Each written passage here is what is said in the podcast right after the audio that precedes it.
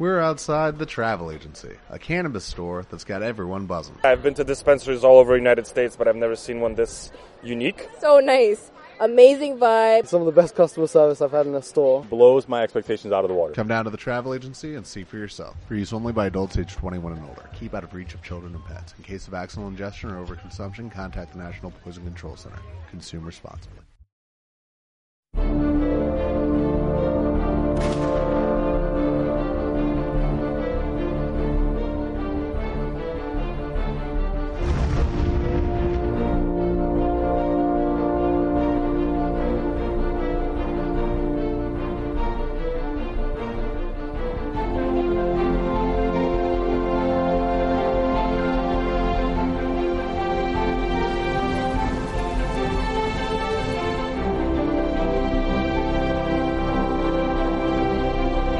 No aceptaremos la exclusión de nuestro pueblo de ese derecho.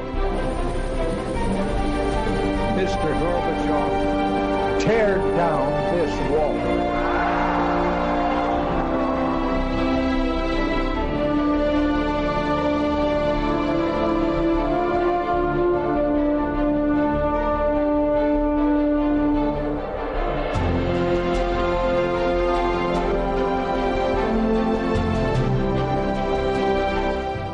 Noches, señoras, caballeros, bienvenidos a tiempos modernos. En la cultura contemporánea hay una serie de iconos que son realmente difíciles de justificar desde el punto de vista de la realidad histórica. Héroes que mucha gente reconoce como eh, libertadores y que sin embargo en realidad fueron simplemente criminales. Un ejemplo, Ernesto Che Guevara.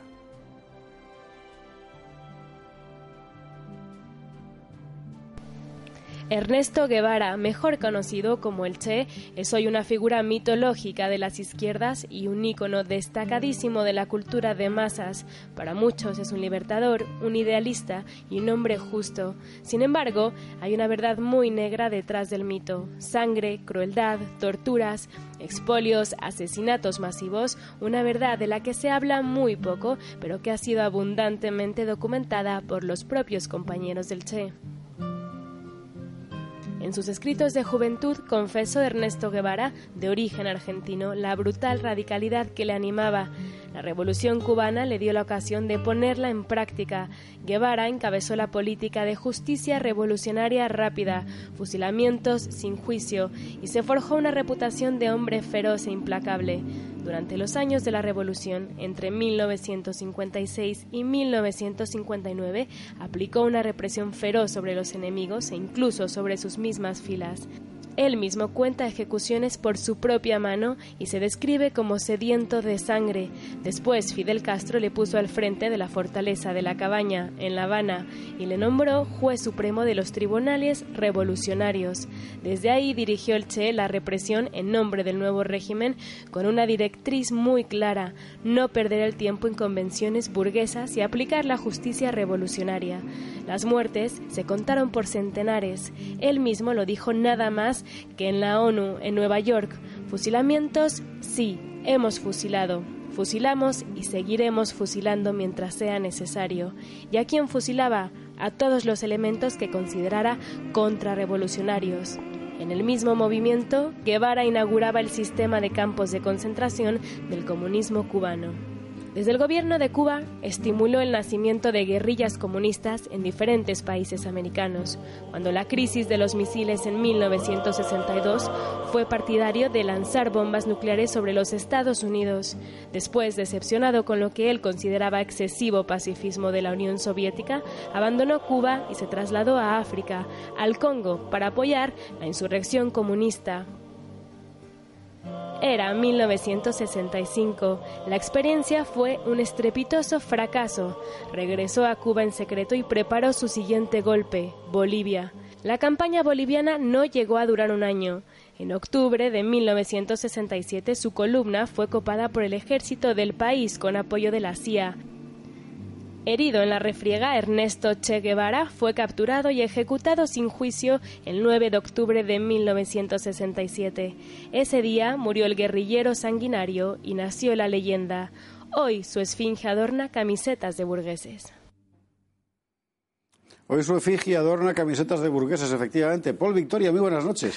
Buenas noches. No tienes una camiseta con la efigie del Che. No, Dios sé. me libre de llevar una camiseta del A Che. mí lo que me deja fascinada esta historia es que si todo lo que hizo el Che lo hubiera hecho un hombre bajo el régimen de Pinochet en Chile, ya no digamos de Videla en Argentina, sería evidentemente un criminal de guerra o o de paz, buscado y encarcelado, si no ajusticiado. El Che, sin embargo, pasa por ser un auténtico ídolo de la justicia universal. Completamente. Si fuera por sus acciones y por sus mismas palabras, sería juzgado como un terrorista internacional por el Tribunal de la Haya. Me gustaría simplemente citar estas palabras de él que he recopilado, suyas propias. Hay que llevar la guerra hasta donde el enemigo la lleve, a su casa, a sus lugares de diversión. Hay que impedirle tener un minuto de tranquilidad, un minuto de sosiego fuera de sus cuarteles y aún dentro de los mismos, atacarlo a donde quiera que se encuentre. Suena como al terrorismo islámico, más o menos unas palabras Yo, parecidas. yo eso lo puedo entender durante una guerra. Es decir, se trata de, de acabar con el enemigo. Pero claro, lo portentoso del caso del Che Guevara es que esa era su mm, forma de pensar durante la paz como Permanente. gobernante. Sí, claro. Así, así fue cuando, cuando ganaron en, en Cuba y derrocaron al régimen. eh, fue fusilamiento tras fusilamiento diario, diario, diario, ¿no?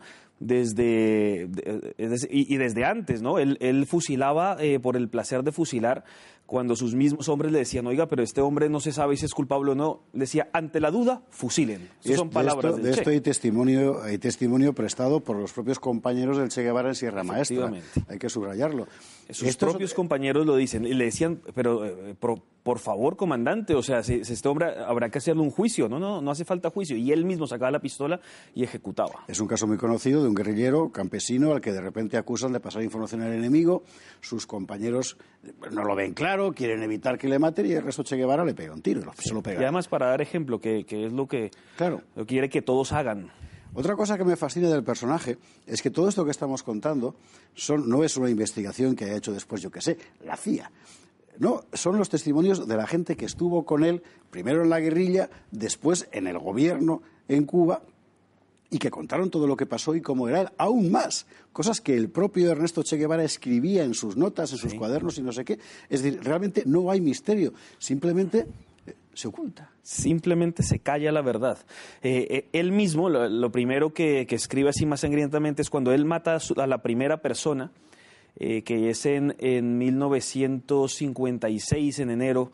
Él, seis días después le escribe una carta a Hilda Gadea, que era su mujer en esa época, diciéndole que, que ha matado a la primera persona y que ahora está, bueno, que está vivo y, y con sed de más sangre.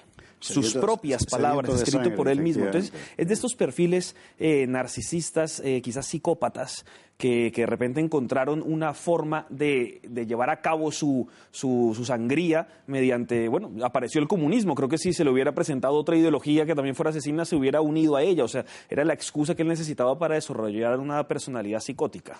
Esa personalidad psicótica deja de aplicarla en el combate en, la, en el Sierra Maestra, en la guerrilla, y pasa a aplicarla ya como gobernante cuando Fidel Castro le pone al frente de lo que en realidad es el aparato de represión, que es el Tribunal Revolucionario. Y allí efectivamente demuestra que sigue siendo lo mismo. Y la comisión depuradora. Exactamente. Entonces eh, se, se basa en que se- ya se decide que hay unos fusilamientos al día siguiente y esa noche se les hace juicios, pero ¿para qué si ya está dictaminado el fusilamiento, no? O sea, ya se sabía que los iban a matar. Además, el mismo Che Guevara dice que eh, le dice a, a- los jueces que, que lo que diga el acusador es la verdad, que no hay que cuestionarlo y que tiene que ser un sistema rápido, eficiente, ¿no? O sea, era un, un asesinato en masa, ¿no? Y esto, una vez más, ha sido contado por los propios que actuaron como jueces en aquellos, en aquellos, como jurados más bien en aquellos, en aquellos procesos. Es decir, una vez más, no hay ningún misterio, pero es otro elemento que queda ocultado, silenciado Sí. sistemáticamente. Parece que había que sacar una figura mítica para poder eh, de alguna manera defender que el comunismo tenía algo de bueno y entonces se elevaron una, una leyenda, alguien que solo puede ser un criminal de guerra y un criminal de no guerra, o sea, en, en ambos casos. Dentro de los, de los, de los contrarrevolucionarios a los que había que depurar,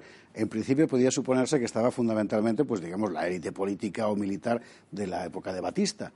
Sin embargo, cuando ves la lista, ves que efectivamente hay mucho funcionario del, del- régimen de Batista, la mayor parte de la gente que mandaba se había escapado ya, y luego un montón de gente de lo más variopinto que entra por las razones más diversas.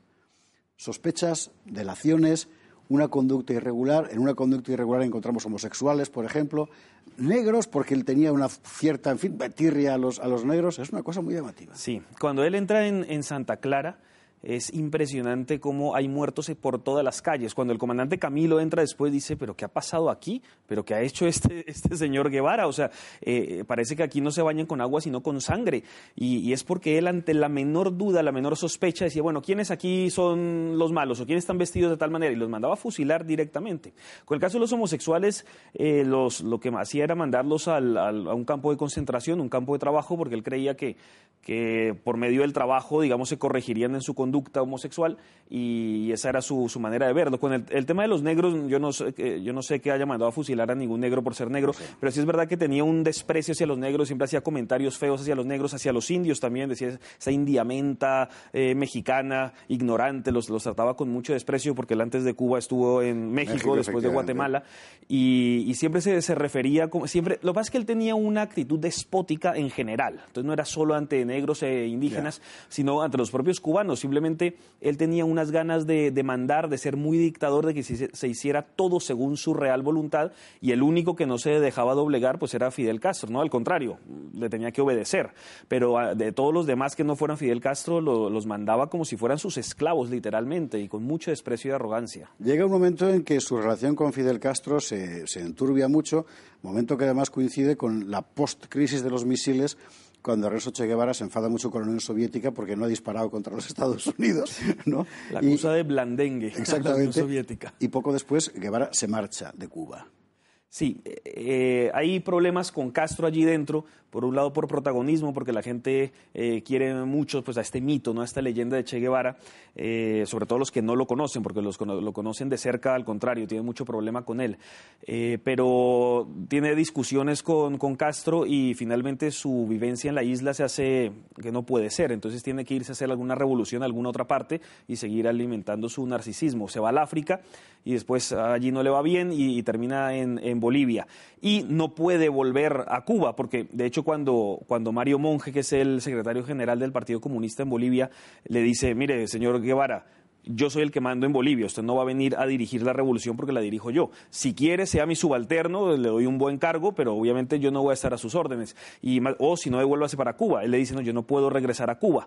Y efectivamente, cuando ya pierden y son derrotados en, en, Bolivia, eh, pues están desamparados por, por, el propio Cuba y Fidel Castro, pudiéndolo salvar, no lo hace, porque es que se lo tiene que quitar de encima. Es un che Guevara es un problema para el régimen porque además es incontrolable, o sea, es un sanguinario que no se rige por normas y que siempre está buscando un, un liderazgo, incluso donde, donde no se lo pueden dar, él intenta imponérselo. en, Cuba, durante esos años, también intentó arrebatarle el liderazgo a otros y a la fuerza, ¿no? E incluso hubo alguno que lo retó a duelo, eh, eh, Jesús Carreras, el comandante, le dijo, oiga, si quieren nos vamos a duelo, y, ahí sí él no era capaz de enfrentarse como un hombre, entonces lo que hizo fue a las espaldas conspirar con Castro para que lo mandaran a fusilar eh, por supuesta traición, pero era solo para quitárselo encima para él seguir ganando poder y poder. O sea, un personaje... Medio minuto nos queda. Eh, en realidad, una última reflexión sobre la transformación en icono. Yo creo que mm, el comunismo, al ser eh, derrotado en, tantos frentes por, la misma realidad, ¿no? en economía, en política, de ser un sistema insostenible, eh, tiene que buscar unos, unos iconos para, digamos, eh, justificar su existencia y de alguna manera tener unos héroes que, que le limpien esa, esa, mala imagen que tiene. Pero si uno profundiza en la vida de Che Guevara, no puede encontrar cómo limpiar la imagen del comunismo. Al contrario, se ve reforzada esa imagen de un comunismo totalitario, dictatorial, opresor de libertades y, es que incluso económicamente, además Che Guevara no sabía nada de economía, aunque él se creía economista. La verdad es que solo enumerar los crímenes de Ernesto Che Guevara nos dejaría sin tiempo durante cinco o seis programas, así que valga esto como aproximación a una de las cosas más inexplicables de la historia contemporánea, una persona así convertida en icono libertador. Paul Victoria, muchísimas gracias. Con muchísimo gusto. Y usted y yo nos vemos el próximo día en Tiempos Modernos. Gracias.